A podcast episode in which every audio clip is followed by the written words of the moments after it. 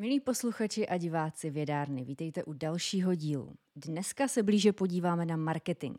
V čem je specifický politický marketing? Komu jsou marketéři odpovědní? A existuje vůbec něco jako morální kodex marketéra? Na čem stály kampaně Andreje Babiše? To si rozebereme na konkrétních billboardech. A proč vypadaly tak, jak vypadaly? To si prakticky rozebereme s marketingovým stratégem Ondřejem Pešákem. Vítej, Ondro. Ahoj, díky za pozvání. Začněme u toho, abychom si všichni udělali jasný obrázek o tom, co za nástroj je marketing, jak funguje. Mm-hmm. No, když to hodně zobecníme, tak marketing vlastně není nic jiného než hledání cesty, jak uspokojit zákazníka. Když mám libovolný produkt, který chci prodat, tak marketing je pomůcka, která mi umožní ten produkt představit zákazníkovi a přesvědčit ho, aby si ten produkt koupil. To je marketing v té nej, nejryzejší formě. Mm-hmm. A pravděpodobně takhle to funguje ve všech odvětvích. To je ten základ, který je společný pravděpodobně. Ano, to, co se potom liší, tak jsou všechny ty možné nástroje nebo formy argumentací nebo víceméně detaily, ale ten princip je vlastně pořád stejný už po tisíce let. Teď by mě ještě zajímalo, když jsme se bavili o marketingu jako takovém, co si myslí lidi okolo tebe, lajci, že marketér dělá, nebo že marketér je? No, nejčastěji uh, si myslí, že marketák je někdo, kdo vezme produkt, který nikdo nechce a snaží se ho vnutit lidem. to je zajímavé, že automaticky si představujeme, že ta věc nemá cenu, nebo že je k ničemu. Proč to tak je? Nebo že je tak trošku podvod. Eh, no, ono, eh, hodně lidí má představu, že eh, když je něco dobrý, tak se to vlastně bude dobře prodávat i bez toho marketingu. Ale ono to v dnešním světě už tak úplně nefunguje. Ne, že by to úplně stoprocentně fungovalo i dřív, ale bylo to o něco jednodušší, protože dneska máme těch produktů tolik a jsme tak zahlcení informacemi, že vlastně není možný uvést třeba na trh nějaký zajímavý produkt, aniž by měl marketingovou podporu, protože jinak se o něm prostě nedozví dost lidí. Těžko říct, proč to tak je.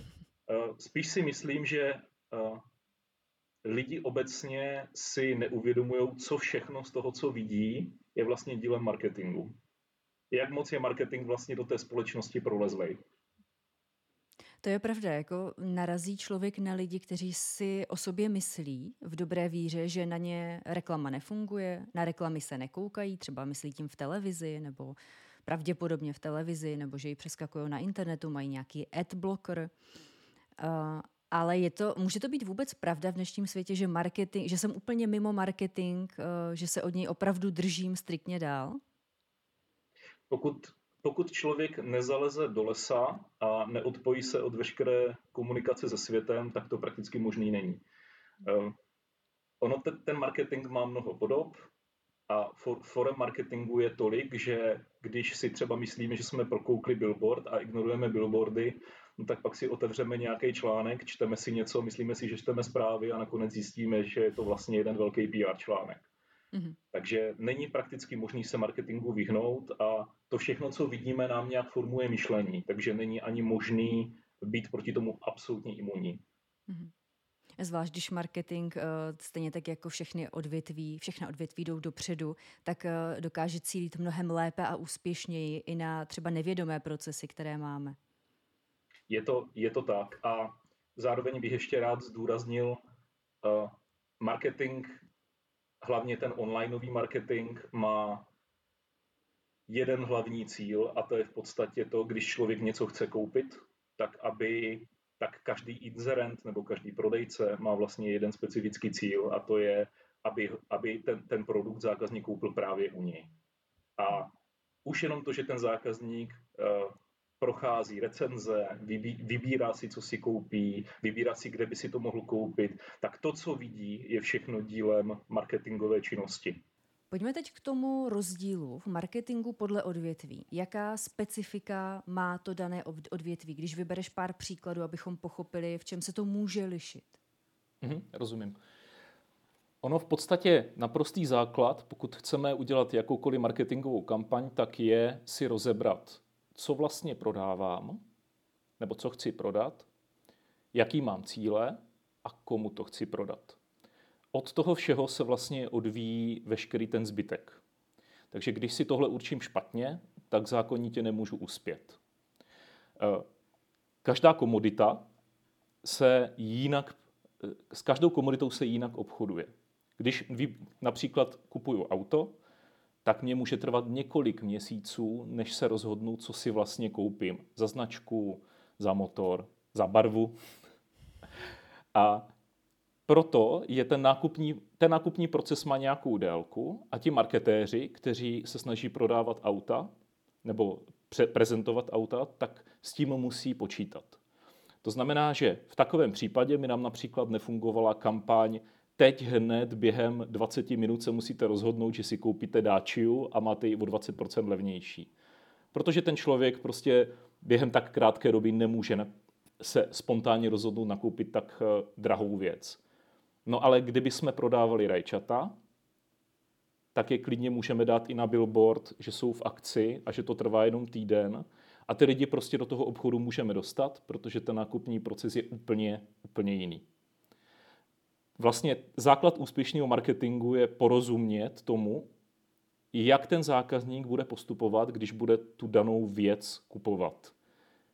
A zrovna i ten politický marketing je vlastně úplně to stejný. My během těch voleb v podstatě nakupujeme toho politika. To, to, že mu dáme hlas, znamená, že si koupíme zrovna ten jeho produkt a ne produkt jeho konkurence. Takže pokud bychom to měli úplně, úplně zobecnit, tak eh, vždycky je potřeba pochopit, co prodávám a jakým způsobem to lidi vlastně nakupují a vybírají. Pokud to nepochopím, tak je úplně jedno, jak postupuju dál, ale vždycky neuspěju. Mm-hmm. Když jsi zmiňoval ten politický marketing, tak tam uh, důležitá, uh, důležitou roli hraje i ten čas, uh, protože volby trvají jenom určitou dobu. Takže uh, vlastně to musí být zacíleno i tím, že my se prostě budeme rozhodovat, budeme vybírat z nějakého počtu lidí v nějakém čase, který není zas tak jako dlouhý. Přesně tak. Až si potom budeme ukazovat ty příklady, tak tam je krásně vidět, že jsou kampaně, které jsou krátkodobé, jsou kampaně, které jsou dlouhodobé, ale přesně tak, ono to specifikum právě těch voleb je takový, že během dvou dní se všechno musí rozhodnout, ten člověk tam v konkrétní čas musí přijít a je čím dál víc pod časovým tlakem na to rozhodování. A proto postupně, oni, oni ty marketingové týmy vědí, že když budou stupňovat ten tlak, a když budou bušit čím dál agresivnější informace co nejkratší dobu před tím samotným rozhodnutím, takže to vlastně bude efektivní. To je právě specifikum voleb. Kdybychom podobné metody chtěli používat třeba právě v prodeji třeba sekaček, tak to vůbec nebude fungovat, protože mně je technicky jedno, jestli tu sekačku koupím dneska, za týden nebo za dva měsíce. Hmm. A vůbec, to, vůbec ten čas, kdy já půjdu nakupovat, nezáví, nemůže ovlivnit nikdo zvnější, je to čistě moje rozhodnutí. Ještě navážu na tu politiku. Eh, zajímalo by mě, jak jsem mluvil o tom, musím vědět, komu to chci prodat, nebo komu toho člověka chci prodat. Tak eh, jak se dělá kampaň pro takzvané catch-all party, čili chceme úplně všechny, je nám úplně jedno, jací jsou, prostě každý hlas se počítá, protože ano, Andreje Babiše bývá někdy nazýváno právě catch-all party, že eh, každý hlas dobrý, odkudkoliv, je nám to jedno, čím víc, tím líp. Jak se dělá taková kampaň? Taková, kam, taková kampaň se prakticky udělat nedá. Eh, I když něco vypadá, že je to catch-all, tak ono za prvý vždycky záleží na tom, jaký ten produkt, který prodávám, je. Eh, když zase zabrousíme do běžného obchodu, tak pokud mám supermarket a potřebuji na něj udělat kampaň a dostat eh, do něj co nejvíce lidí, tak já si tam můžu dovolit komunikovat jak na třeba nižší střední třídu, tím, že dám třeba salám gotaj do akce, a zároveň můžu komunikovat třeba na vyšší střední třídu tím, že dám třeba nějaký luxusnější sír do nabídky. Ale to už jsou věci, které i tak si musím rozsegmentovat. Já sice chci dostat obě dvě skupiny do toho obchodu, ale nevyřeším to jednou kampaní a jednou reklamou. ty, já chci, aby tyhle ty obě dvě skupiny lidí vlastně věděli, že existují, aby znali moje logo, znali moje barvy, aby mě dokázali v tom světě poznat, ale to, s čím konkrétním na ně půjdu, se už musí zákonitě lišit, protože lidi nechcou to stejný. To samé, když budu chtít prodávat třeba počítače Apple, tak když mám třeba MacBook, který stojí 50 tisíc, tak já ho prostě nižší střední třídě neprodám. A nemůže to být můj zákazník, i když bych ho chtěl, protože on na to prostě nebude mít, nebude mít peníze. To znamená, prakticky neexistuje firma, která by dokázala ani, ani v podstatě politická strana, která by ve svobodném světě dokázala pokrýt všechny ty, všechny ty spektra. Není to prakticky možný, protože lidi si prostě myslí různé věci. A kolikrát jsou ty věci protichůdné, takže pokud zaujmu jednoho, nemůžu zákonitě zaujmout toho, kdo s ním nesouhlasí. Mm-hmm. K tomu se možná ještě dostaneme právě při rozboru těch billboardů, protože tam eh, třeba pro mě jako pro lajka to bylo dost, eh, dost vidět. A konec konců spousta debat povolebních eh, to i potvrzovalo. Pojďme se teď vrátit úplně na začátek toho, když dostaneme úkol marketingový, máme udělat kampaň, tak čím se začíná? Mm-hmm. Když chci udělat hned v začátku fatální chybu, tak eh, to dám grafikovi a nechám ho něco namalovat. Takhle se totiž bohužel často začíná a je to vždycky špatně. Eh, ten správný začátek je, že si musím opravdu sednout s tím zadavatelem, zeptat se ho, jaký je jeho aktuální stav a jaký je cílový stav, v jakém čase toho cílového stavu chce dosáhnout. Na základě toho mu potom můžu pomoct spočítat ty prostředky, které na to bude potřebovat ale hlavně potřebuju vědět, co prodává, proti komu vlastně na tom trhu stojí a jaký je tam rozdíl. Pokud tam ten rozdíl vůbec je, často se stává, že tam ten rozdíl vlastně není. Potom potřebuji vědět, vlastně jaká je ta cílová skupina. Potřebuji vědět, jestli k tomu ten zadavatel má nějaký data, nebo jestli naopak eh, potřebuje teprve vlastně získat.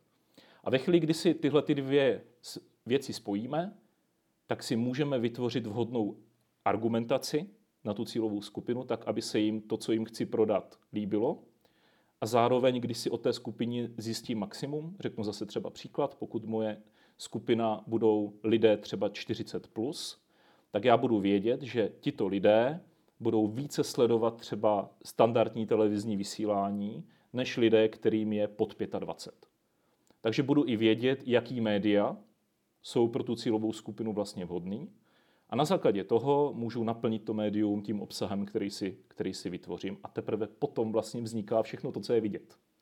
Tohle to všechno předtím, to je takzvaná researchová nebo diagnostická a potom strategická část toho marketingu, která vlastně nemá žádný fyzický výstup. Ale když se podcení, tak všechny ten výstup, co je vidět, je vlastně udělaný špatně a nefunguje. Takže to všechno, co vlastně vidí zákazník nebo to, co vidí běžný člověk, tak je až výsledek, který mu se říká jako taktika a nebo případně, když vidí třeba pěknou grafiku nebo i škaredou grafiku, to je celkem jedno, tak tomu celému, jak je to udělané, se říká kreativa. A až to vlastně je to, co reálně působí na ty lidi, ale ten základ, na kterým to stojí, tak je strategický pokud se bavíme o kampaních, které opravdu jsou dlouhodobý, velký a drahý. Jak potom probíhá to nastavování hranic? Co je OK použít, co je přípustné a kam už nechceme jít, tohle nechceme ve své kampani vůbec jako používat? Kdo to nastavuje, jak to probíhá? Rozumím. Ten, kdo to ve výsledku nastavuje, je samozřejmě ten klient. Eh, a jeho jeho citlivost na morální kredit, případně na legislativu. Eh, každý inzerent chce, aby jeho kampaň byla co nejefektivnější a každý si to taky velice dobře dokáže spočítat. Eh, pokud se bavíme o velkých kampaních, tak vždycky je k dispozici i nějaký právník, který zhodnotí to, jaký následky by mohlo být, když třeba v té kampani nebudu říkat pravdu, nebo když se budu pouštět na hranici legislativy, a ve výsledku je asi na tom inzerentovi v podstatě, jestli do toho rizika jde nebo nejde. Bohužel se a hlavně u toho politického marketingu velice často stává to, že se jim do toho rizika vlastně vyplatí, vyplatí jít, protože případná pokuta nebo trestní oznámení nebo cokoliv takového je vlastně celkem přijatelný riziko ve srovnání s tím, jaký dopad může mít právě ta kampaň, třeba před konkrétně na ty volby. Mm-hmm. Takže a potom je to samozřejmě i o těch marketéřích, jestli, jestli budou ochotní eh, dělat něco, co se jim, co se jim třeba příčí. Když děláme kampaně, když dělám kampaně já se svým týmem, tak my vždycky se snažíme co nejvíce mluvit o tom, jak to, jak to je. Samozřejmě pokud, pokud ten produkt, který prodáváme, má i nějaké slabé stránky, tak o těch se typicky samozřejmě v těch kampaních úplně nemluví. A naopak se vyzdvihuje to, čím je ten produkt jiný nebo zajímavý. Takže je to, takové, je to takový pozlátko. Ale já osobně, kdybych měl mluvit teďka za sebe, nemám rád, když se v kampaních lže. Mm-hmm. Ještě mi napadla podotázka k těm hranicím a to, jaké jsou, nebo jak do toho promlouvají současné trendy, třeba ohledně toxické maskulinity nebo uh, různých eh, feministických otázek, eh, různých jiných otázek, co zrovna rezonuje společností, jak se mění trošku posta- pohled společnosti na tyhle věci. Jak to promlouvá do marketingu? Promlouvá to do, do marketingu poměrně dost. Uh, ono strašně záleží, jaký je ten výchozí stav. Je tady, je tady poměrně dost příkladů, zejména z celosvětového marketingu, Eh, který, kde je to docela hezky vidět. Já můžu jmenovat dva konkrétní příklady. Eh, jeden je Gillette. Mm-hmm. Firma Gillette dlouho stavila v podstatě svoji image právě na té maskulinitě. Neříkám záměrně toxické, protože já osobně na tom třeba toxického nic tak strašně nevidím. A když se podíváte na starší reklamy Gillette, vždycky je tam krásně ohlený chlap, jo, ke kterému se na konci reklamy ideálně přitulí nějaká hezká žena. A e, v podstatě ta message Gillette je, že to je ta, to mužství. Být hezky oholený a starat se o sebe, že to je super. A Gillette poměrně nedávno přišlo s kampaní, která jde úplně v obráceně a v podstatě kritizuje toxickou maskulinitu. A mělo to docela negativní ohlas. Dle mýho názoru spíš proto, že ta značka se celý roky nějak profilovala a pak přišla kampaň, která vlastně říkala pravý opak. A teďka, když já budu dlouholetý zákazník Gilleteu, který tu značku má rád, právě protože je taková, jaká je, tak já vlastně najednou jsem zmatený a nevím, co si o tom mám myslet. Jestli teda já, já jsem špatný, nebo co se mě vlastně ta značka snaží říct. Takže z toho důvodu spousta vlastně věrných nebo lojálních zákazníků, co tu značku má ráda, tak vlastně se od ní odvrátilo. Takže to za mě třeba nebyl úplně šťastný krok, právě proto, že ta message této kampaně šla proti té dlouhodobé strategii Gilleteu. Uh-huh. A je to, eh, teď ti do toho eh, vskočím jako like, je tam chyba v tom provedení nebo vůbec v tom, že chtěli tohleto udělat, že chtěli jako výrazněji otočit tu svoji message nebo posunout? V čem je ta chyba? Pravděpodobně, pravděpodobně v obojím. Ono není nic špatného na evoluci značek a na tom, že se ta značka nějakým způsobem vyvíjí, ale zrovna v tomto případě, ono je to docela citlivý téma, to měli udělat mnohem opatrnějc. Mm-hmm. Oni, ta kampaň, byla, kterou vytvořili, byla hodně agresivní a hodně útočná vůči té toxické maskulinitě v podstatě. Mm-hmm. Takže to hodně lidí až jako skoro urazilo. Takže za mě je to chyba jako na obou dvou frontách. Otázka je, kde víc. Mm-hmm. Druhý příklad, který bych rád uvedl, tak je Always. Eh, oni měli eh, hodně dlouho na baleních, tak měli vlastně ženský symbol. A ten se rozhodli dát pryč. Taková drobnost. A eh, potvrdili to vlastně stanoviskem, že je to proto, že už nechceme říkat, že se to týká jenom žen. To znamená, je to, je to nějaký jako vstřícný krok vůči LGBTQ komunitě.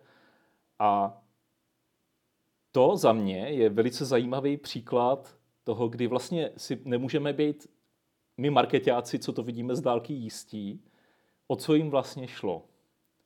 Eh, jestli je to věc, která měla být jenom čistě hezká, anebo jestli to byla velice sofistikovaná forma takzvaného outrage marketingu, mm-hmm.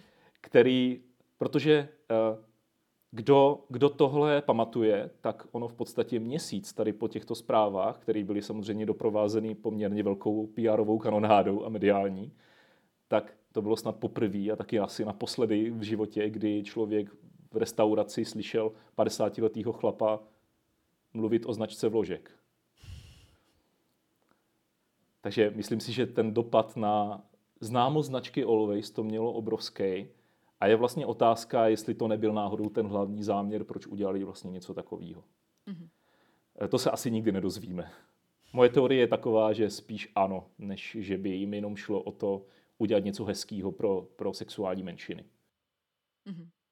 Tak ono to může být win-win na obou stranách, nebo v obou těch tématech, v obou těch uh, kategoriích. Oni totiž můžou celkem jednoduše dělat blbýho, že, že vlastně o to jim vůbec nešlo. Jo, ale myslím si, že manažeři v Alwaysu, kteří koukají na grafy, si to velice dobře dokážou spočítat, co jim to mhm. vlastně reálně může přinést. Je potřeba jakoby si uvědomit, že marketing pořád je o tom biznisu. A jeho hlavní cíl je přinést peníze do, do firmy, která ten marketing platí. A nějaká evangelizace, evangelizace nebo, nebo uh, message do světa je vlastně všechno až jako sekundární záležitost. Mm-hmm. Já bych se ještě vrátila k tomu příkladu uh, z Gillette, uh, k tomu, co se nepovedlo, protože mě napadlo, jestli to nemůže být jenom krátkodobý neúspěch, který se na dlouhodobé škále uh, třeba začne vyplácet postupně, protože uh, tím, jak společnost uh, západní kultury jsou čím dál tím otevřenější vůbec diskuzi i napříč různými bublinami o, o translidech, o všech možných menších skupinách společnosti, o jejich integraci, o jejich přijetí, respektu. Jestli, na, jestli náhodou se k té kampani Gillette potom zpětně ti lidi nevrátí s tím, že jo, ono to mělo třeba svoje mouchy. Na druhou stranu oni jasně řekli, že uh, ty žiletky nebo vůbec být uh, chlap, moderní, uh, být správný chlap, může vypadat takhle, takhle, takhle, že to je spektrum, že to najednou není jenom ta jedna kategorie, ten jeden archetyp, který třeba Gillette po strašně dlouhou dobu používalo. Může se to vyplatit takhle jakože v dlouhém měřítku? To ukáže asi až čas. Teoreticky ano, podstatě teď, jak si to popisovala, tak kdyby oni tu kampaň udělali tímhletím způsobem, tak by asi vadila mnohem menšímu množství lidí. Mm, já jsem si říkala. Je to, je to, straš, je to, je to otázka, může se jim to nakonec nějak vyplatit, ale jenom pokud na to teď navážou něčím, něčím lepším. Mhm. Uh, určitě lepší výchozí pozici mají teďka značky, které stojí a padají s tou myšlenkou, která teďka vlastně do toho světa proniká. Takových značek není úplně, není úplně málo. Eh, hodně velký téma je taky třeba udržitelnost. Jo, to je teďka obrovský trend. Ale zase lépe se v takovém prostředí roste značkám, které jsou na té myšlence vybudované a tím pádem působí autenticky, než třeba značky, které se jenom snaží tvářit, že jdou za tu udržitelností. A takových eco-failů uh, taky, taky můžeme vlastně jmenovat uh, v podstatě několik i třeba, i třeba eh, supermarkety, které vlastně zavedly, zavedly jiné tašky, které se nakonec ukázaly, že jsou mnohem méně ekologický než normální igelitka. A to jsou všechno věci, které se těm značkám velice rychle vrací. Chceš jmenovat tu značku? Ne, asi, asi, asi tentokrát ne. Dobře. Uh, teď by mě uh, zajímalo, jestli, když jsme se bavili i o těch politických věcech, o kampaních, tak eh, součástí toho skoro vždycky jsou řetězové maily. Je to součást marketingu? Dělají to marketingoví odborníci, marketáci? Jo.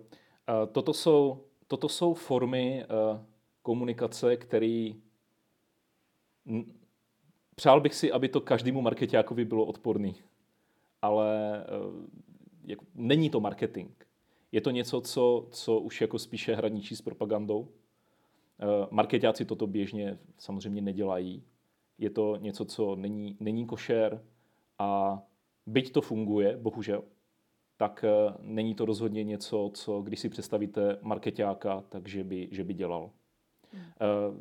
Je, to, je to forma špinavé hry jo, a není to zdaleka jediná metoda, která se používá hlavně v tom politickém boji.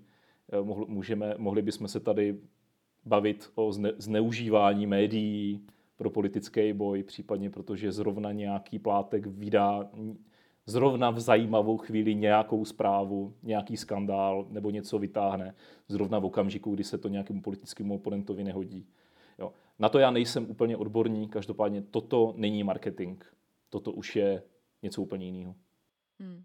Ono to asi používá eh, podobný nástroj, nebo te, může to mít podobný cíl, ale naopak eh, ty detaily konkrétní jsou, eh, ono je to většinou založené na lži nebo úmyslném zkreslení, úmyslné nepravdě, eh, ať už se nám tady tyhle pojmy různě prolínají, co je komu příjemné, může si dosadit.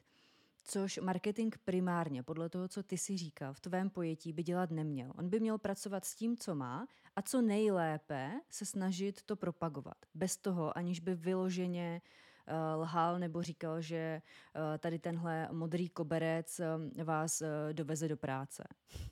Nebo když třeba se snažím prodat řízek a prostě dám si na etiketu, že můj řízek je jediný, který neobsahuje olovo a arzen. Hmm. Je to prostě hloupost. Hmm. Ještě mám jednu otázku tady k těmhle, eh, k těmhle věcem, co se třeba mezi lajky, eh, co nemusí být mezi lajky úplně eh, jasné. Strašně dlouho slýchám, že i špatná reklama je vlastně dobrá reklama, protože se o té věci začne mluvit. Platí to v reálu? Jo, uh, hodně často to slýchám a ono to stojí opravdu na reálným základu. Já bych asi teďka měl vysvětlit, že marketing má v podstatě nějaký dvě základní formy, když to hodně zjednodušíme.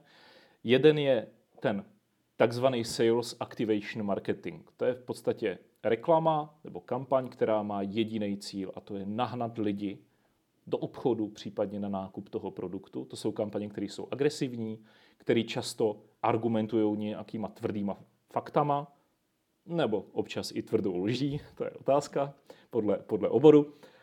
A akce na rajčata. Jo, nebo v podstatě jakýkoliv akce jsou, jsou řazený do tohoto typu, jo, nebo třeba nějaká limitovaná nabídka, jo, cokoliv takového. A potom máme takzvanou brandovou reklamu, a to je reklama, která, má, která je více emoční, která je primárně má být hezká, má v těch lidech zbuzovat nějaké emoce a má dva základní cíle. Jeden cíl je, aby to lidi zaujalo, aby se jim to líbilo a druhý cíl, který je ještě důležitější, je ten, aby si lidi zapamatovali, čí je to reklama. A zapamatovali si tu značku. Ve chvíli, kdy značka dosáhne velké celosvětové známosti, tak vlastně zvítězila.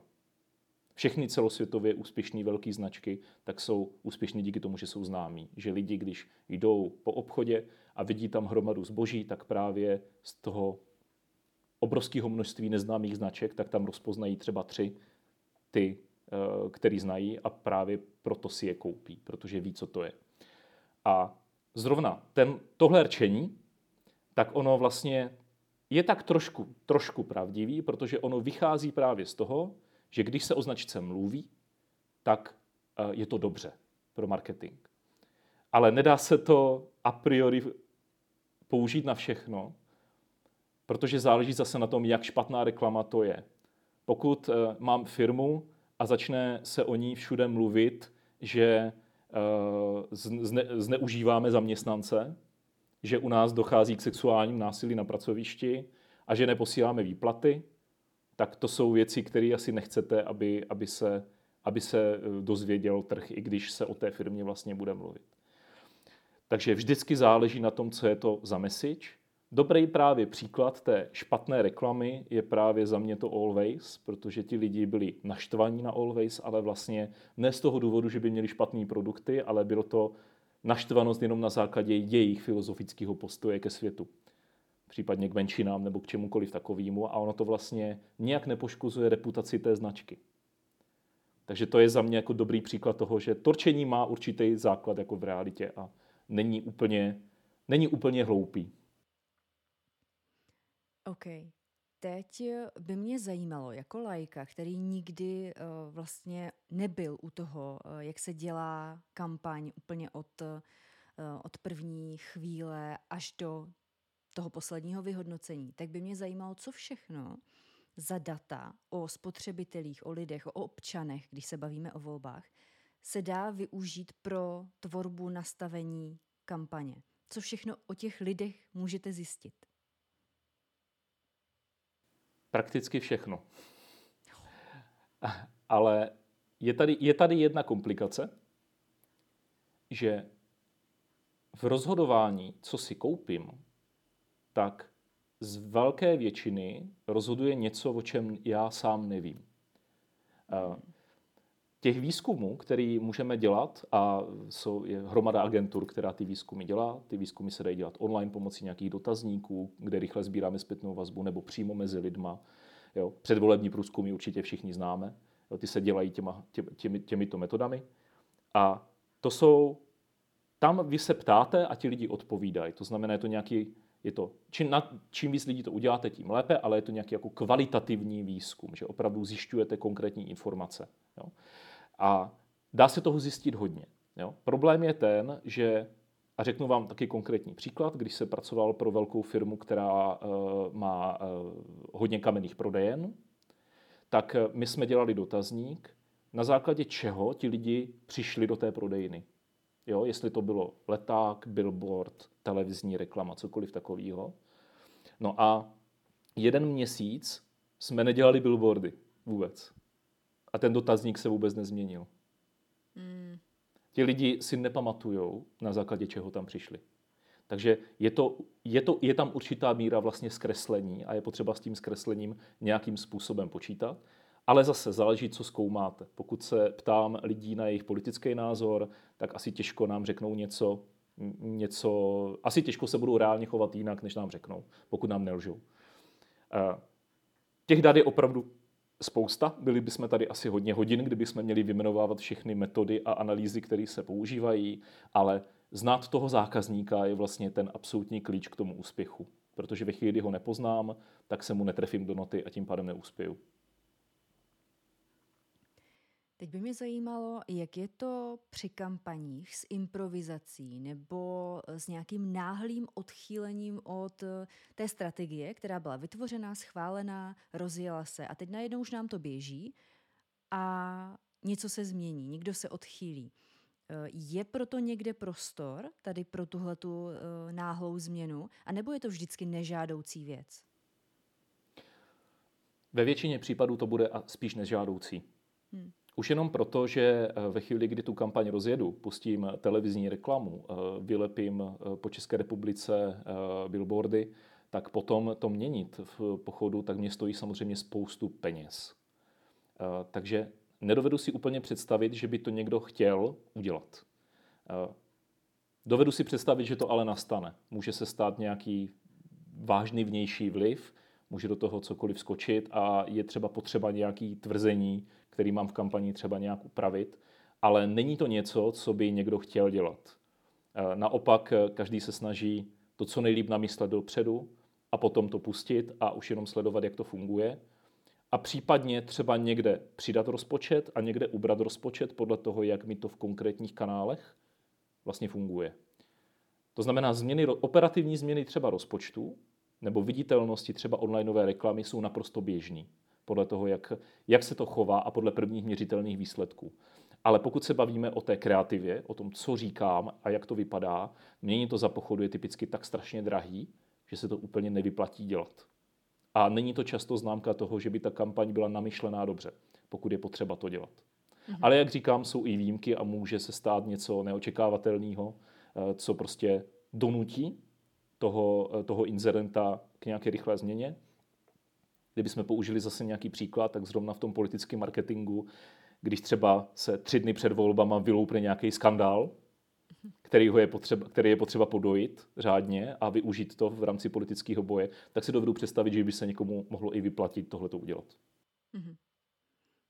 To je fajn, že se zvrátil eh, k té politice, protože mě právě napadl příklad eh, toho odchýlení, kdy se hodně mluvilo o tom, že jedna z tiskovek uh, Andreje Babiše v rámci prezidentské kampaně vypadá uh, jako velmi vážné odchýlení od toho, co mu strategové uh, namysleli, nachystali, co se pravděpodobně schválilo že tam uh, došlo k nějakému asi emocionálnímu uh, výlevu, který šel úplně mimo tu strategii a spousta lidí po prezidentských volbách se k tomu vracela, jakože to je jedna asi z nejviditelnějších chyb, které předpokládáme, že se staly v jeho kampani. Jak ty se na to díváš?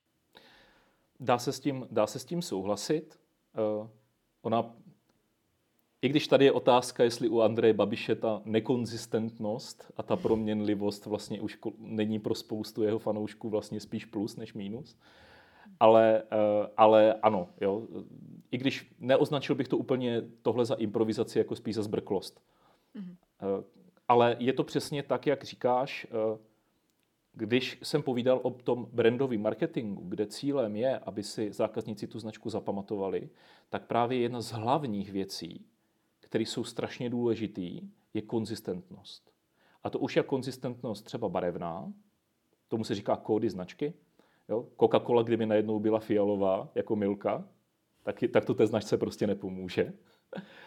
A za druhý je to, je to i ta celistvost v tom, jak ta značka vystupuje, jak ta, co ta značka vlastně deklaruje a jaká vlastně je, jak, jak jsem mluvil o tom, o tom Gilletu. A ta konzistentnost je to, co dlouhodobě vlastně funguje. A ve chvíli, kdy se ta konzistentnost začne narušovat, tak ve většině případů to, to nepomáhá. Hmm. I když zrovna v rámci kampaní Andreje Babiše, tak to je velice zajímavý, zajímavý materiál na zkoumání. To je přesně to, co mi teď uh, jako běží hlavou, že je pro mě nepochopitelné, jak ta uh, nekonzistentnost, to měnění názorů snad po hodinách, uh, názorů, způsobu vystupování, způsobu komunikace.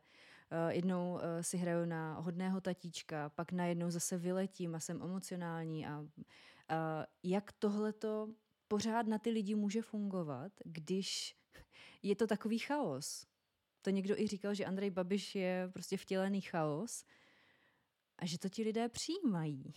No, myslím si, že to asi udělalo vrázky hodně brandovým marketérům, uh, asi nejenom, nejenom v České republice. Hmm. Uh, určitě je vidět minimálně v politickém marketingu za poslední roky, že pravidla, které jsme brali, že jsou opravdu pevný a uh, že fungují, takže vlastně za určitých podmínek fungovat úplně nemusí. Hmm.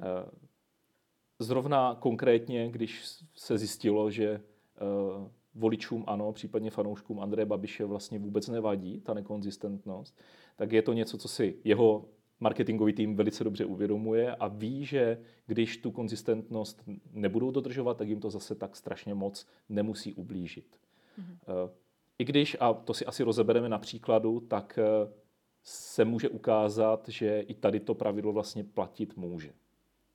Ono to, že jsou je to tak, vždycky můžete, můžete mít značku, kde je nějaké malé procento extrémně lojálních zákazníků, který prostě, říká se tomu love brand, že tu značku prostě vyloženě milujou. A stejně tak každá politická strana, případně každý významný státník, tak může mít takové procento těch lidí, který i kdyby on v přímém přenosu někoho zavraždil, tak stejně budou stát za ním. A e, ten náš pohled na to, co funguje a nefunguje, zvnějšku může být i zkreslený tím, že vidíme právě ty fanoušky a že se domníváme, že takový budou všichni jeho voliči, ale ono to tak vlastně jako není. Mm-hmm. Což se částečně uh, i pravděpodobně ukázalo i v prezidentských volbách, možná i v těch uh, předchozích sněmovních. Ale to už jsem dál, než jsem chtěla zajít v tomhletom tématu. Já bych se vrátila k těm nečekaným událostem, které můžou výrazně ovlivnit uh, dopad, výsledek kampaně. Představme si, že kampaň už běží a teď najednou se stane něco pro společnost velkého, e, nebudu to schválně specifikovat, to nechám na tobě, co najednou úplně hodí vidle do toho, co jsme měli namyšleno a najednou se situace změnila. Co všechno to může být? Absolutně cokoliv. A někdy to může být samozřejmě i, i konečná.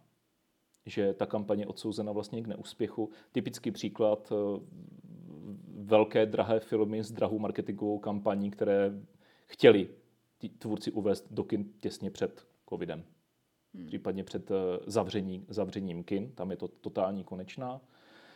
Může to být politická situace, když, kdybych měl zmiňovat jeden velice aktuální příklad, tak je to počítačová hra Atomic Heart, kterou vytvořili Rusové. Ta hra je podle recenzentů velice, velice kvalitní, velice dobře paroduje eh, sovětskou propagandu a obecně sovětský svaz.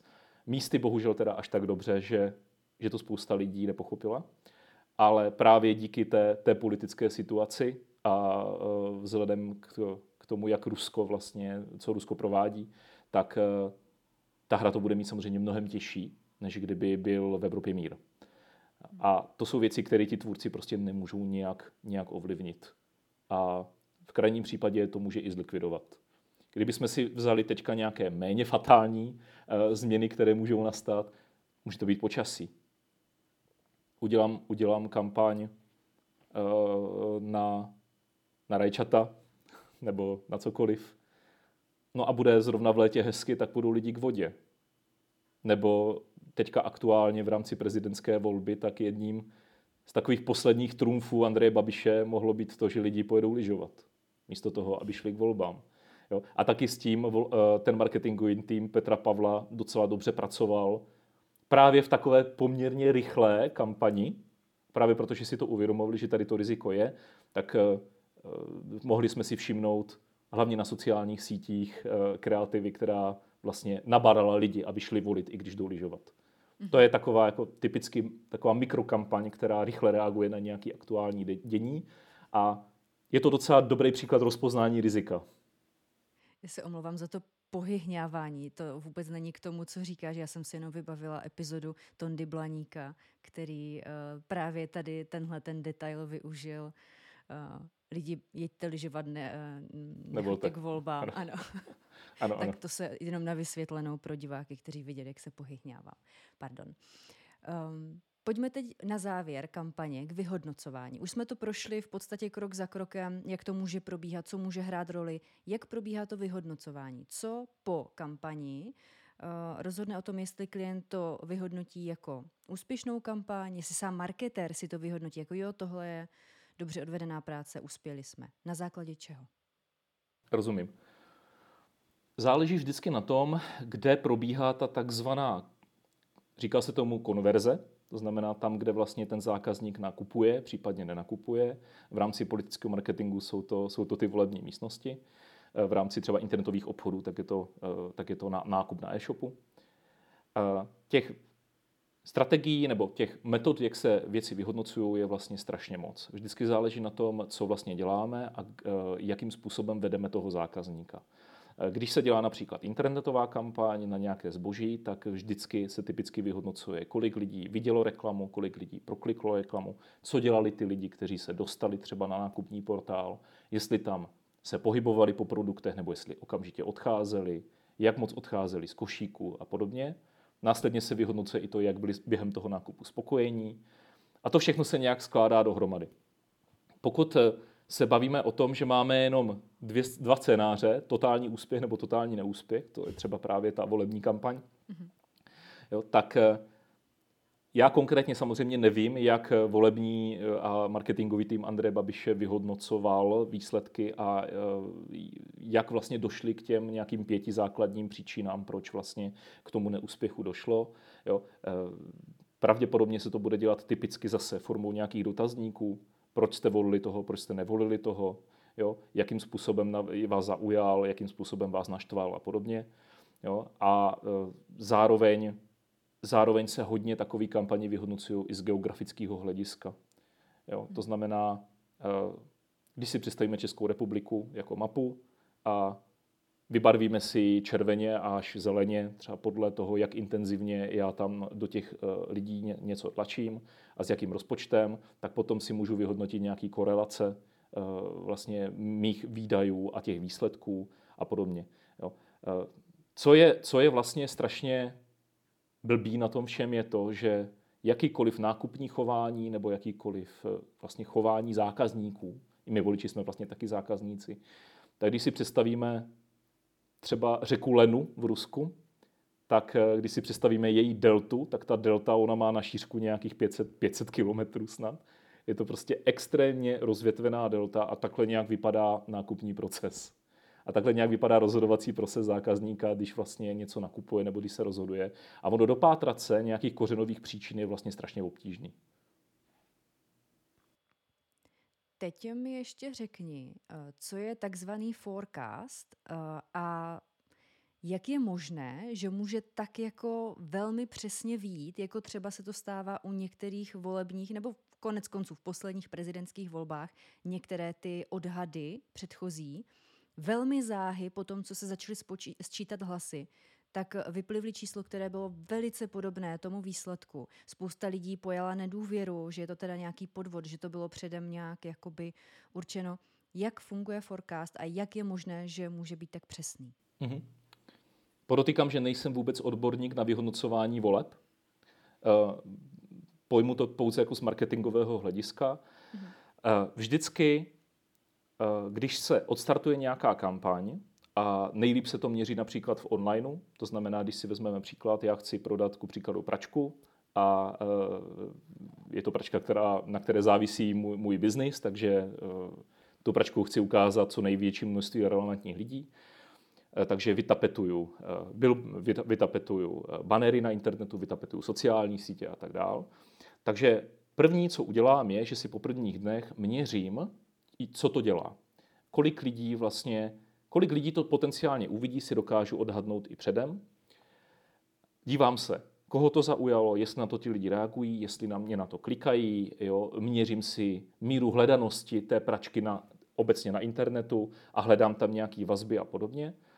No a na základě toho, jaký čísla mě z toho vypadávají, třeba typický číslo, který se měří v onlineovém marketingu, je takzvaný CTR, click to rate, a to znamená, že já měřím podíl lidí, kteří mě na tu reklamu kliknou, k celkovému počtu lidí, kteří tu reklamu viděli. A tyto metriky si následně promítnu, promítnu do budoucnosti a využiju i nějakou znalost z minulosti. Ku příkladu, když já vím, že o víkendu je ta kampaň slabší nebo silnější, a mám vyhodnocený nějaký kampaně z minulosti, takže já tu křivku té úspěšnosti té kampaně vlastně mám před sebou, vím, jak se asi ty výsledky budou chovat No a to si všechno spočítám, dám to dohromady a jsem schopný na základě toho si docela dobře nasimulovat, kde by ten výsledek měl být. A potom si samozřejmě dělám různé korekce, jaká je ta realita a podle toho se ten forecast vlastně i upravuje. Forecast je vlastně pohled do, do budoucích, na budoucí výsledky. No a co se týče toho vyhodnocování právě těch volebních výsledků, tak uh, oni mají ty, mají ty kandidáty nějak zaškatulkovaný, vědí například to, že eh, lidi, kteří v minulých volbách volili Miloše Zemana, tak pravděpodobně nebudou volit Petra Pavla. To znamená, oni, oni se podívají na to, jak se chovali ti voliči v minulosti, například to, že v lokalitách, které jsou třeba typicky chudší, nebo kde žije méně lidí, tak, to bylo, tak ty výsledky byly lepší právě třeba pro Miloše Zemana, než eh, tehdy pro Jiřího Drahoše. A na základě toho oni si dokážou velice dobře nasimulovat, kdy v rámci toho sčítání bude přiskakovat jaký procento hlasů tomu nebo tomu. A zrovna teď v prezidentské volbě to udělali vlastně tak dobře, ten výhled, až, to, až spousta lidí teda pojela podezření, že to bylo všechno stejně předem domluvený, což je samozřejmě hloupost. Ale až takhle dokonalý ty volební modely jsou, já si myslím, že v několika případech to už vyhodnocuje i umělá inteligence jo, která vlastně to dokáže udělat rychleji než, než člověk.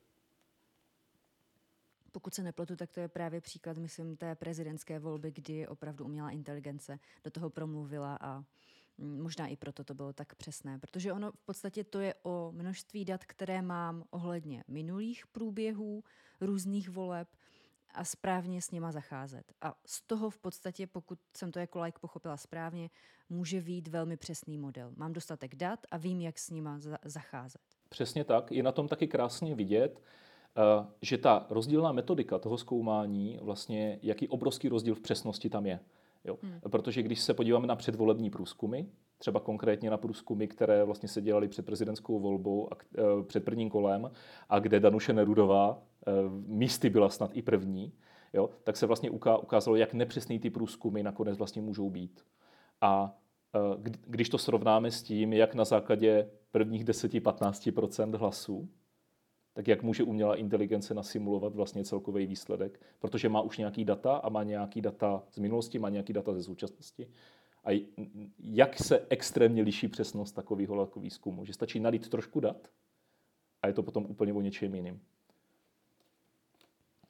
Tak a teď pojďme už eh, k té praktické ukázce nebo k tomu praktickému rozboru.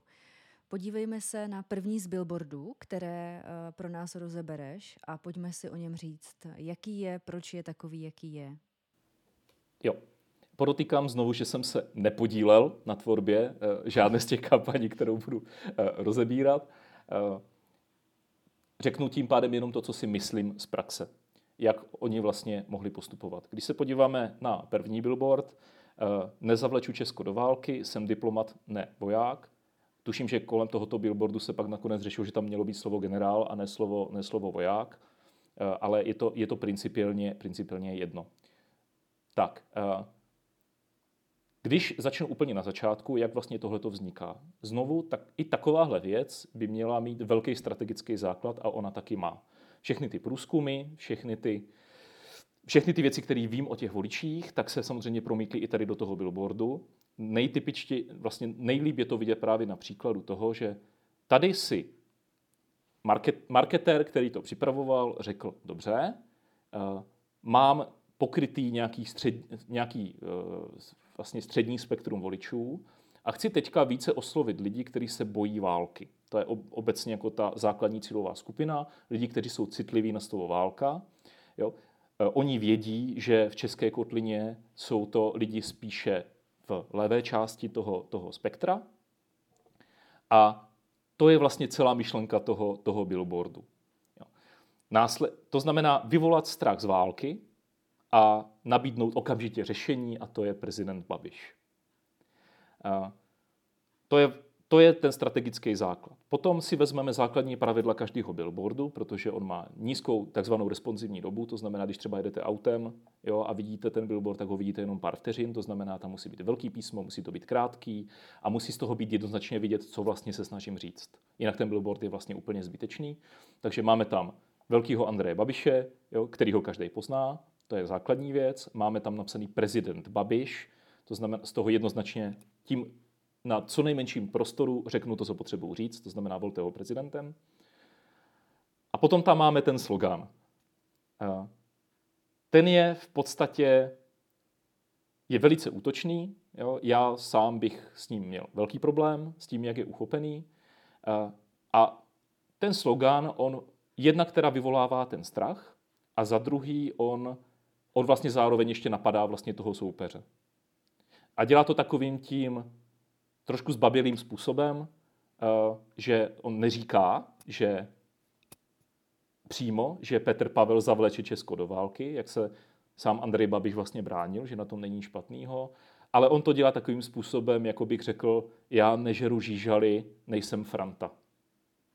Já jsem sice neřekl explicitně, že Franta žere žížaly, ale z mé věty to vlastně vyplývá. Proč jsem jmenoval zrovna toho Frantu? Proč jsem nejmenoval Pepu? Nebo proč jsem vůbec někoho jmenoval?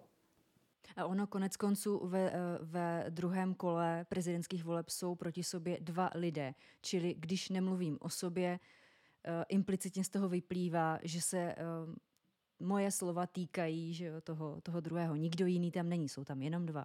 Přesně, přesně tak. Jo. Tady, tady je to vlastně ještě podpořený tím, jsem diplomat, ne voják, nebo jsem diplomat, ne generál. Jo, to už je vyloženě jako agresivní a myslím si, že to tam dali hlavně z toho důvodu, aby ti lidi si ještě víc ukotvili to, že ten politický oponent to Česko do války vlastně zavleče. Jo, takže je to, je to velice explicitní billboard, eh, není tam vlastně žádný, není tam prostor pro pochyby, jak se říká.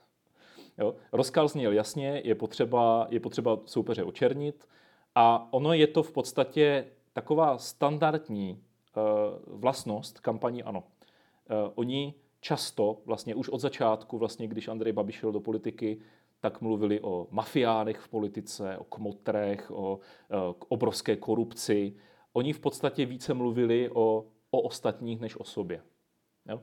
Což, jak se ukázalo, že už vlastně ve dvou parlamentních volbách a v několika krajských volbách, že vlastně byla velice úspěšná strategie nemluvit úplně tak o sobě, ale mluvit právě o tom, jak špatní jsou všichni ti ostatní. Eh, taková, takový pěkný, pěkný detail na tom billboardu je třeba i hraní s barvou, že vidíte, že vlastně to, ta první část toho slova nezavlečuje vlastně uh, uh, hozená do té pozitivnější modré, ten zápor, a potom už je to, je to čistě, čistě čer, červená věc. Toť k tomu prvnímu billboardu. Jestli můžu, tak je, ještě, bych se, ještě bych se podíval na dva další. A na tom druhém billboardu, který, pokud si, si, si dobře vzpomínám, tak tyhle billboardy byly venku hlavně někdy na jaře 2022, když vlastně o žádné volby tak úplně nešlo. A to jsou billboardy, máme tady konkrétní, z důchodu by nezbyde vůbec nic, za Babiše bylo líp, Danuše uklízečka.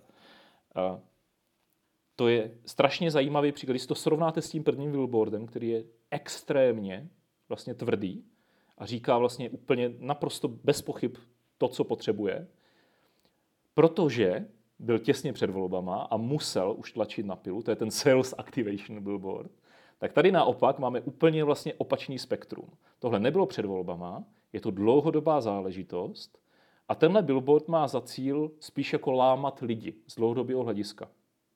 Aby si prostě říkali, teď je to špatný, dřív to bylo vlastně lepší. A používá tvář někoho, koho vůbec neznáme a říká, že je to vlastně někdo naprosto anonymní z lidu. Nebo anonymní, ne úplně anonymní, jako, jako, ale prostě někdo skutečný. To od anonymizování vlastně dáno tím, že tam mám jméno a tu profesi. Má to celý působit tím autentickým dojmem, že ten člověk skutečně existuje a Tomuhle tomu se v marketingu v podstatě říká social proof. Je to metoda, která se používá vlastně, že je lepší, dlouhodobě platí vlastně v brandovém marketingu, že je lepší, když o mě někdo jiný řekne, že jsem dobrý, než když to o sobě tvrdím sám. Protože to se chlubím. To znamená, ono to vyvo- má vyvolat dojem, že si to skutečně lidé myslí. A tím pádem, když si to myslí hodně lidí, to je zase psychologové a sociologové by mohli o tom vyprávět určitě lépe než já, jo, tak je to, myslím si, že i jedna z typů falešné argumentace, že když si to myslí hodně lidí, tak je to zákonitě, na tom něco musí být. Takže proto vlastně ten billboard vypadá tak, jak vypadá. Eh, všimněte si, že tam vůbec není logo ANO, byť je to vlastně kampaň ANO, eh, protože ono by tam bylo zbytečně a bylo by tam navíc. Je tam Babiš, jo, je tam ta ten mesiáš z ANO, stejně jmenovaný, takže to vlastně nevadí, že tam logo ANO není. A e, když o tom nepřemýšlíte, tak máte i třeba pocit, že to není kampaň ANO, protože tam není nic o ANO. Jo, takže že, je to vlastně, že to tam vylepil někdo, kdo prostě jenom chce prezentovat náladu lidí. A přesně o tom ten billboard vlastně je. Je, je tam velice zajímavá ještě jedna věc a to je, že to za Babiše bylo líp, tak e, ten fond to písmo, který je vlastně vybraný, tak je, jako by ho psal prostě člověk rukou, jo, což zase má podporovat vlastně tu, tu autenticitu. A je to typický příklad toho brandového billboardu, který opravdu dlouhodobě má jednom jeden, jeden jediný cíl, jo, upozor, upozorňovat na to, že za něj bylo dobře a teď se mají lidi, lidi hůř. Za mě ještě jeden point, eh, takový taky zase laický. Eh, lidé obecně mají tendence myslet si, mm, že kdysi bylo líp, protože eh, ta paměť není dokonalá. Ehm, máme třeba pocit, že pamatujeme si třeba hezčí věci, ty eh, horší potlačujeme. Takže skoro vždycky, když se zeptáš, je ti líp teď, nebo ti bylo líp předtím, tak máš tendenci si idealizovat to, co bylo, to, co nemáš teď, protože ta realita je vždycky komplexnější, složitější než eh, to, co si pamatuješ, protože to už je trošku 2D, eh, už to není tolik 3D, když to řeknu takhle. Takže oni to krásně využili. Je to, je to tak, jo, zároveň samozřejmě i ty tváře, které tam jsou, tak typicky jsou lidé, kteří už jsou trošku ve větším věku. Jo. Jsou tam důchodci, jsou tam lidé, kteří a nebo třeba jsou tam lidé, kteří právě nemají moc peněz. Jo. Těžko, tam, těžko by tam dali nějakého top manažera, který mu je 30 a který se vlastně má dobře i teď. Jo? To prostě není, není záměr, to znamená i to, to cílení je naprosto jasný. Zase, když si někdo strategicky ten billboard vlastně vymýšlel, tak si, tak si řekl, jasně, toto je billboard typicky, který musí jít na tu chudší část obyvatel, kteří všichni víme, že se nemají úplně dobře, všichni víme, že mají prostě třeba existenční problémy a přesně na tyhle ty je ten billboard mířený, aby viděl, ano, i, i Danuše, ta je na tom stejně jako já. Ona je ve stejné situaci, jako jsem já a ona říká, že za Babiše bylo líp. Jo, je to, je to jako velice silně manipulativní billboard, jo, ale velice, velice efektivní. Za mě musím říct zase, není udělaný vůbec prostě z objektivního hlediska, bohužel, není udělaný vůbec špatně. Eh, a poslední věc, která je na něm ještě jako taková jako perlička, tak je taková, že on vlastně i odráží i tu retoriku ano z minulosti. Jo, ano říkalo ano, bude líp, takže to bude líp nebo bylo líp, tak je vlastně jako už spjatý, ti lidi to nějakým způsobem si pamatujou, jo, takže on, má, on vlastně může mít jenom dvě polohy, jo, a který mu budou v rámci ano stačit. Buď to budu říkat volte mě a bude líp, anebo po volbách, když, když je nevyhraje, může říkat bylo líp za mě. Hmm. A navíc ještě mě teďka napadlo, že to v podstatě evokuje, jako by on plnil sliby. Před volbama sliboval, že bude líp, eh, a teďka říká, no ono za mě bylo líp, takže já jsem vám ten svůj původní slib splnil, volte mě znovu, nebo uh, takhle. Ano, tohle, tohle všechno se bude člověku odehrávat v hlavě, když uvidí, jakým způsobem, když ten billboard uvidí. Hmm. A to je, je to dokonalá ukázka toho, jak na strašně malým množstvím textu který se vede na billboard, tak co všechno můžu udělat v hlavě toho člověka, který se na to vlastně bude dívat. Důležitý je, aby si člověk uvědomil, že to je záměr, že to není jenom tak. Jo, že oni přesně věděli, co chtějí udělat, co chtějí způsobit. Ještě, ještě zmíním jednu věc a to je, je typický, že se u velkých kampaň dělá takzvaný uživatelský testování. To znamená, že já něco vytvořím, vytvořím třeba pět variant, ukážu to lidem a na nich si udělám průzkum, jak to na ně působí. A potom přesně ty emoce, který, který chci, tak vyberu, vyberu to, co nejlíp funguje, tak jak já potřebuju a to potom dávám do toho, eh, do, do toho velkého rozpočtu. Mm-hmm. Takže je to velice promyšlená záležitost. Ještě za sebe vložím malinkou vložku tady k tomu, co jsi říkal.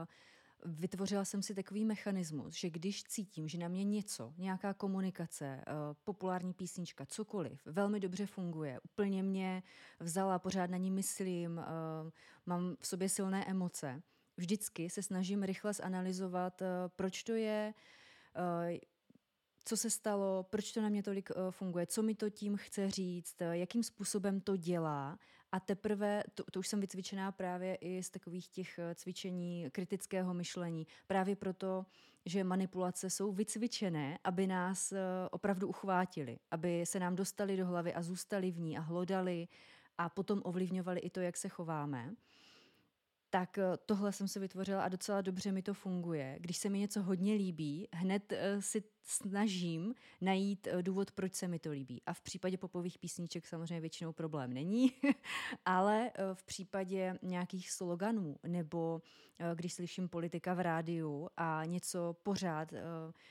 zůstane silné pro mě, oslovuje mě to. Snažím se opravdu fakt věnovat tomu ten čas, protože si myslím, že v dnešním světě, kde jsme opravdu v zajetí tady těchto claimů a všelijakých manipulací nebo eh, snah o ovlivnění chování, které ani nemusí být motivované vyloženě nějakou špatnou vůlí, Těch mechanismů je spousta a je dobré mít na paměti, když se mi něco líbí, když s něčím automaticky souhlasím, potvrzuje to můj názor, který jsem měla ještě předtím, než jsem to slyšela. Eh, zanalizuj si to, Sandro. Takže doporučuju. To, to je určitě fajn, ale je potřeba zase říct, že takhle to obecně u lidí nefunguje. Eh, je to, je to, eh, je to škoda, ale psychologové by určitě řekli, že mozek on má tendenci si vytvářet myšlenkové zkratky. A ono to vlastně v tom marketingu funguje taky tak. A ono v podstatě, ono je to vlastně strašně nepříjemný, když se nad tím člověk zamyslí, ale z pozice marketéra, když máte udělat billboard, kde, eh, který má plnit nějaký cíl, tak vlastně nakonec zjistíte, že vám ani nic jiného nezbude, než udělat eh, podobnou s prominutím prasárnu.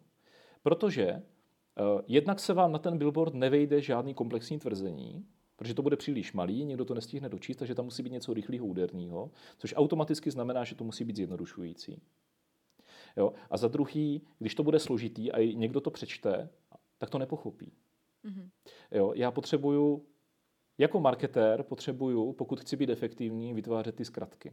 A zkrátka vždycky znamená zkreslení a vždycky to znamená, uh, vždycky to znamená to, že nebudu vlastně úplně stoprocentně korektní v rámci té informace. Takže vlastně i charakteristika toho reklamního formátu, jako je billboard, vlastně bohužel svádí k tomu, že aby to fungovalo, tak se musí vlastně zjednodušovat.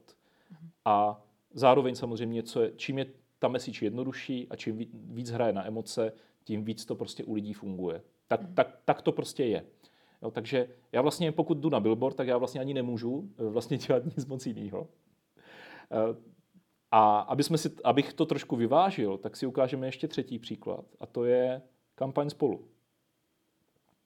A teď, když se na to člověk podívá, tak vlastně není zas tak moc velký rozdíl mezi tím, co udělal marketingový tým ANO, či případně Andreje Babiše, a co dělalo třeba i spolu před parlamentními volbami. No možná v emoci, protože to první vypadá trošku jako Armageddon, jako ty Saviors, hrdinové, a to druhé vypadá trošku jako horor, uh, post-apo horor. Ale to je jenom takový můj Přesně, dojem. Je to, je to v podstatě, když si člověk vezme filmový plakát nějakého westernu nebo, nebo hororu, jo, hmm. vidíte vlastně i to, to barevné ladění, jo, ta, na tom prvním chybí už jenom andělský křídla, jo, a, a, a na, to, na tom druhým chybí už jenom oheň v pozadí, jo, v podstatě. Jo. Ale jinak jako barevně je to úplně jako, uh, to je jak anděl páně. Prostě tady máme nebe, tady máme peklo. Jo. Uh, myslím si, že Bab, Andrej Babiš na té fotce nemá ani oční bilmo.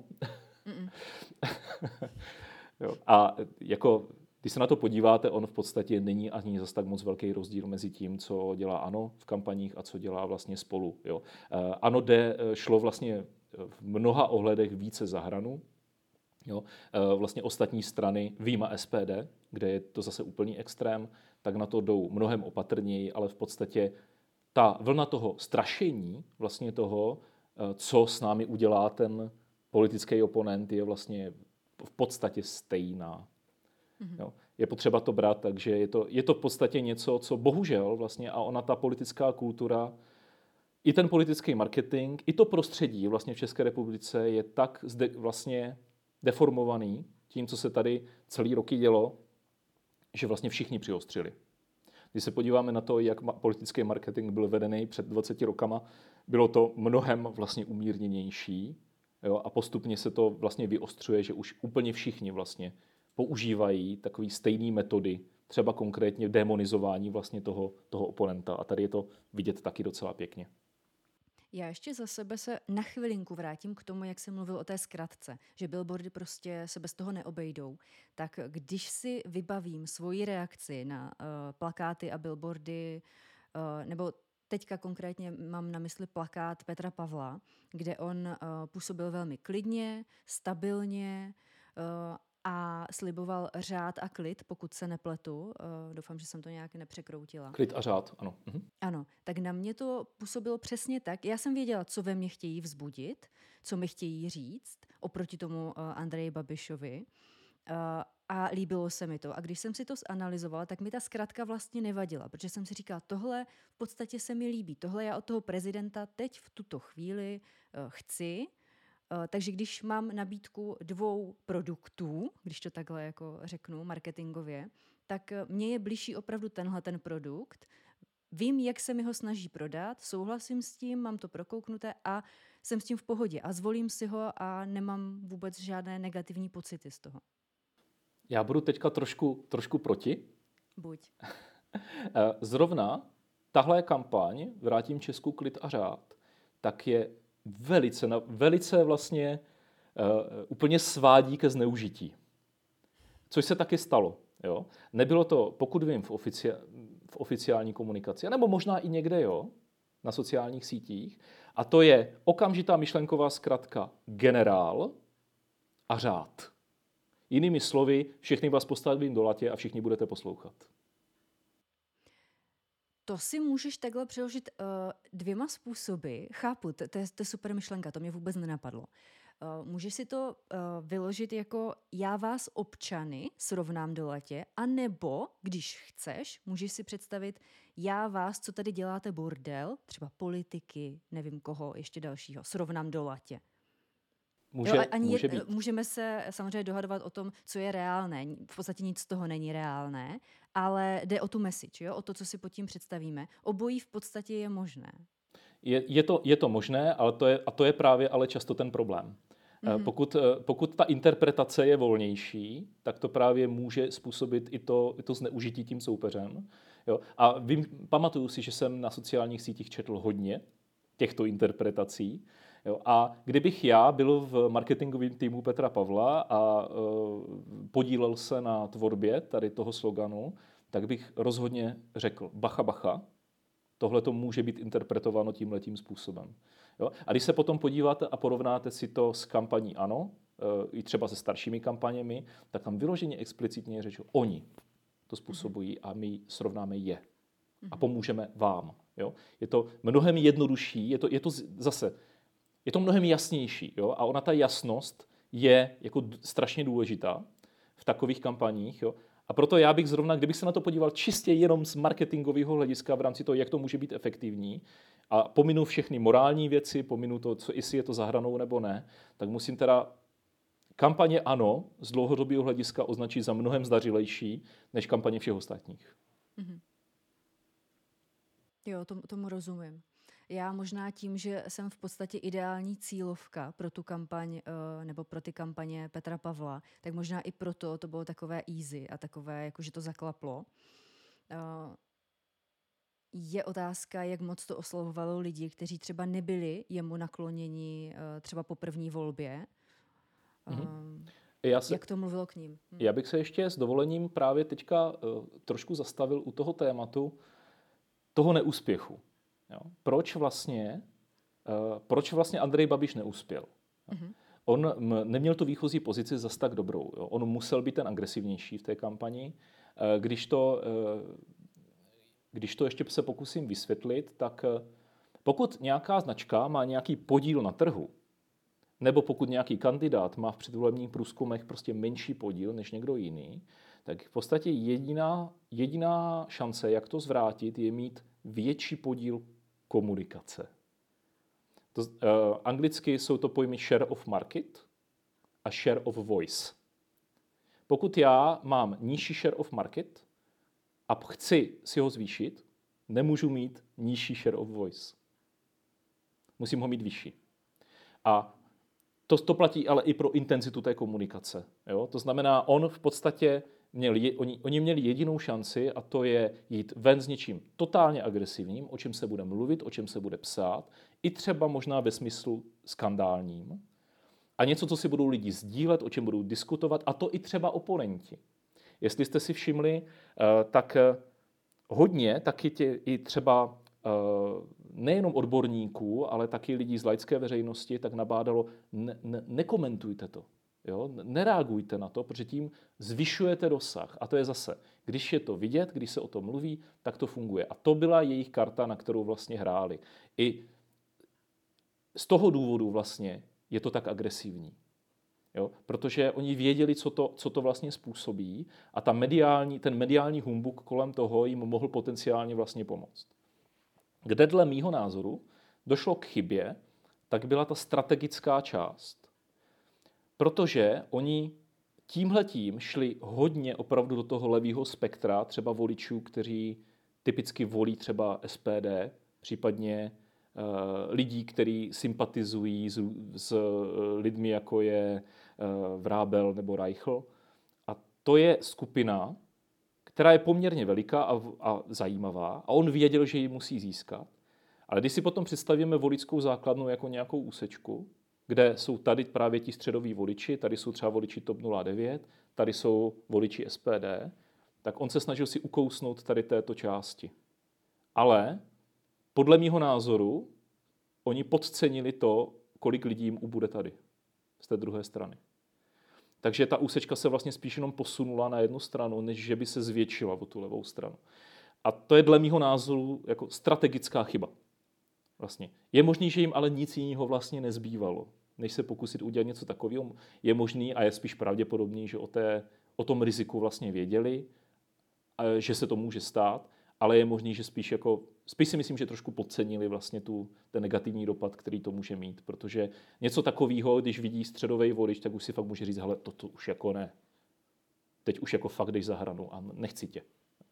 Takže myslím si, že to, že to provedení, ta kreativa je vlastně naprosto excelentní, ale že vlastně ta chyba když něčemu takovému dojde, tak ta chyba je právě v té strategii. Jo? A nemá smysl řešit to, že je tam, tam měla být zelená místo červené barvy. Nebo že tam mělo být jiný slovo. To všechno hraje nějakou roli, ale tady, tady je spíš problém v té strategii samotné. Mm-hmm. To nás vlastně krásně vrátilo eh, k tomu problému sketch all party. Eh, z party, která chce prostě co nejvíc hlasů odkudkoliv, nastavit tu komunikaci tak, abych eh, nepřišel o to, co mám, a získal další, což tady se prostě nepovedlo, jak si říkal. Ano, tady se to nepovedlo. Super, děkuji moc za uh, konkrétní rozbor billboardů, bylo to, bylo to podnětné. Pojďme teď zpátky k marketingu obecně a teď už bych to možná trošku i posunula uh, tam, kde mně se to hodně líbí. Uvažovat o těch společenských uh, přesazích uh, a těchto věcech. První otázka tady z toho ranku mě napadá, komu všemu je ten marketér vlastně odpovědný a co říkáš na ten požadavek některých částí společnosti, že ten marketing, třeba politický konkrétně, by měl být společensky odpovědný. Jak se díváš na tady tuhle otázku? Ten hlavní arbitr musí být nakonec ten marketér sám. Jestli do toho eh, chce nebo nechce, nechce jít a co je pro něho vlastně přijatelný. Jo? Eh, pokud se někdo dobrovolně pustí do politického marketingu, tak prostě musí počítat s tím, že si ušpiní ruce. Nevyhnutelně. Jo? A je to bohužel eh, tak alespoň tak, jak to vypadá teď, a pokud někdo tu kulturu politickou trošku neočistí, tak eh, to pravděpodobně bude pokračovat, pokračovat i dál. Ono se to, jak jsem říkal, bohužel o dost zhoršilo za poslední roky. Ale v tuto chvíli, pokud bych chtěl být úspěšný marketer v politickém marketingu, což já jsem osobně bych teda nechtěl, tak musím počítat s tím, že budu dělat věci, které nejsou úplně, úplně košer. Jo? Ať už budu vlastně pracovat pro kteroukoliv stranu.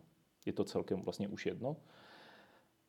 A protože, jak jsem, jak jsem vlastně říkal úplně na začátku, tak eh, cílem marketingu opravdu není uh, zlepšit svět. Eh, pokud neděláme marketing pro někoho, kdo zásadně chce zlepšit svět, třeba pro nějakou eh, jako hodně důvěryhodnou neziskovku, ale zase tam je cíl asi, ten primární cíl je trošku jinde. To primární, je primární cíl je vždycky v tom přinést ve valné většině případů peníze uh, tomu inzerentovi. Jo? A zatím se prostě, zatím se jde. Jo? Ono je v našem oboru už docela problém právě vysvětlit klientům, že ten brandový marketing, ten emoční, ten dlouhodobý, je potřeba dělat, protože on nepřináší okamžitou návratnost investic a taky, a to se většině klientům nelíbí a nechtějí to financovat. Jo, a jdou spíš po, právě po těch kampaních, které přináší okamžitý výsledky, což ale dlouhodobě není dobrý pro, pro tu značku jako takovou. Protože ve chvíli, kdy tu kampaň vypnete, tak vlastně končíte.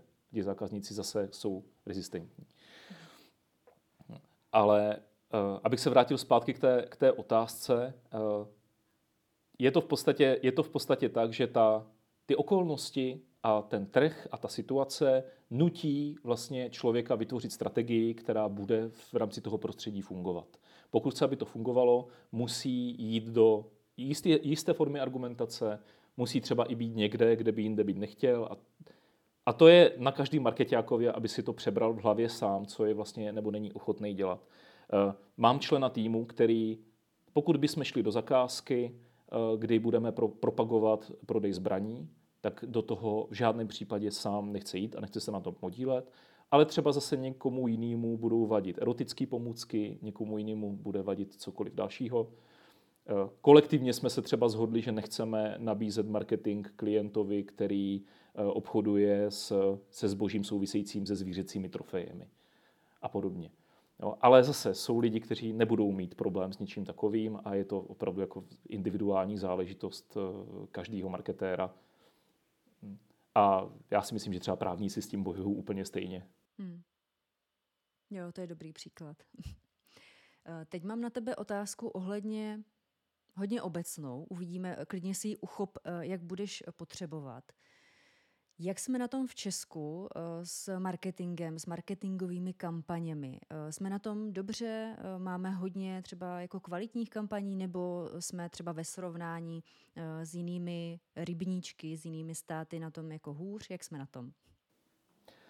U nás je hodně dobrých marketérů. Myslím si, že jsme na tom opravdu, opravdu dobře. Je tady hodně povedených kampaní. Je to, je to i tím, že teď budu mluvit hodně o online novým marketingu, tak eh, my jsme jako Česká republika, tak my jsme v podstatě trendsetter v rámci e-commerce. Eh, u nás je internetové obchodování velice rozvinuté, i weby máme velice kvalitní a je to z toho důvodu, že český trh je hodně konkurenční. U nás ten trh je hodně rozdrobený, je tady hodně podnikatelů, hodně firem, eh, hodně lidí, kteří si chtějí kus toho trhu ukousnout. Když to třeba v západní Evropě už třeba v Německu je trh velice skonsolidovaný. Eh, nevím teďka přesně, kolik to je, ale třeba Amazon má asi 30% onlineového trhu. To je prostě obrovský, obrovský množství. A těch hráčů je prostě strašně málo ve srovnání s tím, jak je to u nás. Byť i u nás dochází ke konsolidaci trhu. Eh, Alza roste, Heureka roste, jo, MOL se snaží tady udělat v podstatě velký marketplace a e, ono těch hráčů bude postupně ubývat, stejně jako už tomu došlo v západní Evropě. Ale zatím se to neděje tak strašně moc a to konkurenční prostředí nutí ty, ty obchodníky být lepší i v tom marketingu. Takže u nás nemáme úplně problém s tím, že by, ne, e, že by marketáci nebyli kvalitní. Kde třeba za, samozřejmě zaostáváme proti zahraničí, tak tam je to v podstatě postavený na tom, že ten echt marketing, ten krásný brandový marketing, on žere spoustu peněz. A na to potřebujete bohatou velkou firmu, která to uživí a která si může něco takového dovolit. A samozřejmě zahraniční firmy je jich víc a jsou typicky taky bohatší než u nás. Jo. A jsou samozřejmě potom takový hybridi, že máme eh, firmu, která má třeba matku v Německu nebo v Americe a expanduje na náš trh a samozřejmě sem i leje ty marketingové peníze. Tam ale často tu kreativu nebo tu strategii nedrží v ruce ale čeští marketáci, ale spíše eh, marketéři, kteří sedí na tom eh, headquarters. Třeba v Americe, třeba v Kalifornii a podobně. Já na tebe částečně navážu eh, v tom, že máme tady teda dobré marketéry.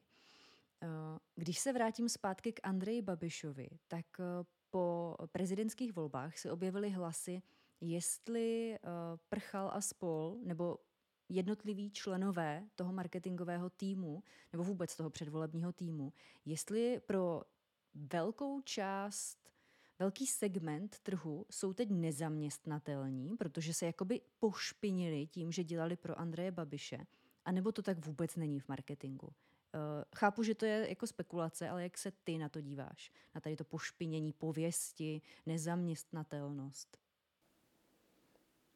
Rozumím. Uh, já si myslím, že můžou být úplně v pohodě. Eh, kdyby bylo nejhůř, vždycky může zaměstnat nějaká z tisíců firm Andreje Babiše, případně holdingu Agrofert, abych byl korektní, eh, třeba Mafra, pokud ji neprodají. Takže myslím, že eh, oni se o tu práci bát jako asi, asi úplně nebudou. To, že jsou schopní, si myslím, že ukázali velice dobře.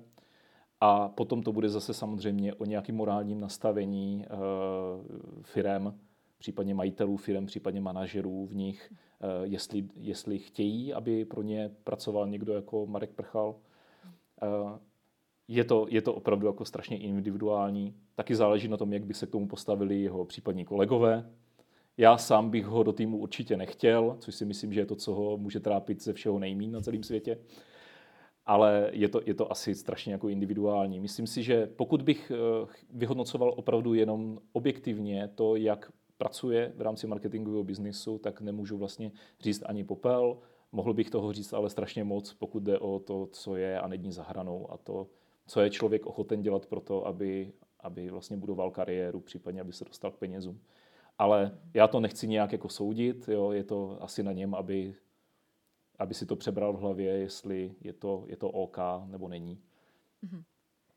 Teď jsme moc hezky vlastně uh, rozškálovali to nastavování hranic, protože my jsme původně mluvili o nastavování hranic ze strany klienta, čili člověka zvenku, který přichází za marketéry nebo za marketerskou firmou eh, s nějakou zakázkou.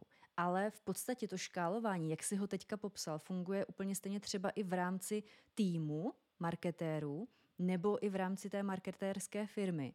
Eh, koho si zaměstnám, koho nasmouvám jako eh, třeba externího spolupracovníka, s kým budu spolupracovat, s kým ne. Tam taky přece ten výběr tady tím může být jak to konec konců potvrdil, může být um, ovlivněn tím morálním kompasem, etickým kompasem, ať si to nazveme jakkoliv.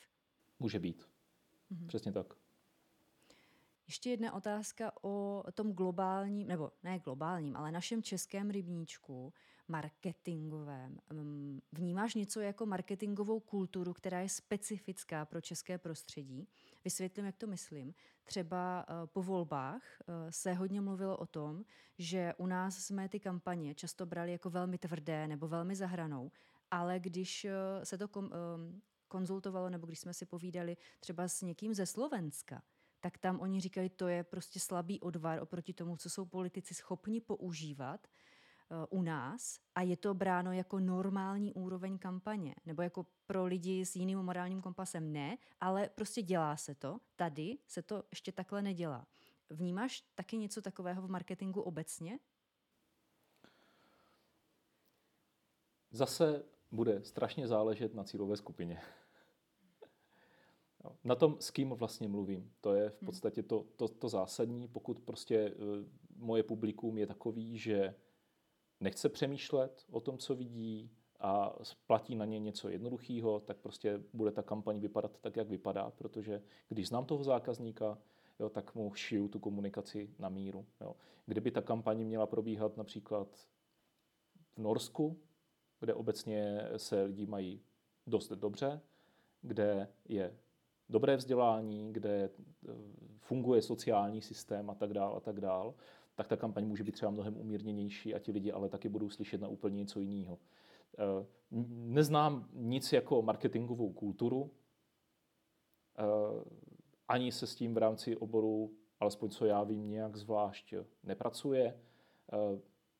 Upřímně nechci být teďka ošklivej, ale my bojujeme spíš s tím, aby to, co děláme, fungovalo a aby to přinášelo ty cíle, než s, eh, vlastně s věcma okolo. Mm-hmm. Takže eh, je to spíš jako sekundární věc a eh, určitě se ty trhy liší, liší se forma komunikace na těch trzích. Evropský trh je hodně zvláštní a v každé zemi fungují určitý specifika, které jsou jiný. Ale když se znovu vrátíme ke kořenům, co je potřeba mít vyřešený, tak když nemám vyřešený cíle, cílovou skupinu a ten produkt, tak zase nemůžu jít dál. Mm-hmm. Teď mi ještě napadla otázka uh, ohledně toho, uh, jestli my si teď povídáme v podstatě na laické úrovni. Já se ptám laicky, uh, ty mi to popisuješ, je to super, ale když by někdo chtěl opravdu poradenství, školíš nebo uh, kde třeba případně se k tobě můžou naši posluchači nebo, nebo diváci dostat, kdyby chtěli nějaké poradenství, nebo děláš vůbec něco takového? Mám na to málo času, ale samozřejmě dělám. Eh, kdo, kdo by chtěl, může si mě, může si mě najít na LinkedInu. A může mi samozřejmě kdykoliv, kdykoliv napsat. Eh, já a můj tým toho děláme hodně. Jo. Eh, pomáháme třeba jedné firmě nabírat zaměstnance a děláme HR marketing, náborový marketing. Jiné firmě zase pomáháme vstoupit na zahraniční trh Eh, některé, některé jiné zase vytváříme komunikační strategii a vymýšlíme jim maskota, který ho budou používat. Je toho vlastně strašně, strašně moc. A jako jo, nebudu se bránit, když mi kdokoliv bude chtít napsat a na něco se zeptat nebo se nechat na něco proškolit nebo něco skonzultovat. Mhm. Bezva. Za mě poslední otázka dnešního povídání. Je něco, co bys chtěl říct nám všem, lajkům, kteří uh, nejsme vůbec uh, v tom marketingovém uh, rybníku, není to naše profese, ani nás to třeba tolik nezajímá. A specificky těm, kteří si třeba myslí, že opravdu se jich marketing netýká, jak jsme zmiňovali na začátku. Uh, co bys jim třeba vzkázal, nebo poradil, nebo řekl? trošku bych možná šel sám proti sobě, ale stejně to rád řeknu. Eh, je dobrý si uvědomovat, že cokoliv, co člověk vidí, grafiku, text, cokoliv, co se mi snaží něco sdělit, tak je velice dobře promyšlená věc. A každý slovo, který tam je, vznikalo třeba desítky hodin, ta volba toho slova. A je to, má to typicky jeden stejný cíl. Dostat země peníze, případně hlas, případně cokoliv takového. A, a je dobrý se vždycky zamyslet nad tím, co to se mnou vlastně dělá a jestli to, co se to se mnou snaží udělat, vlastně je OK nebo není. Ale takhle prostě marketing funguje a říkám, jdu trošku možná sám proti sobě, ale eh, je, do, je dobrý vědět, že to je záměr, že to není jen tak a že každá věc, která tam je, kterou vidím, tak je schválně. Mm-hmm. Bezvadný. Já ti moc děkuji za tentokrát opravdu odborné nebo marketingové povídání. Eh, lidi tě možná můžou znát z Freetalku eh, jako člověka, který se nebojí žádného tématu, ale teď jsme tě vytěžili v podstatě v tvém oboru, v tvé profesi, což je super. Já ti za to moc děkuji. Já moc děkuji.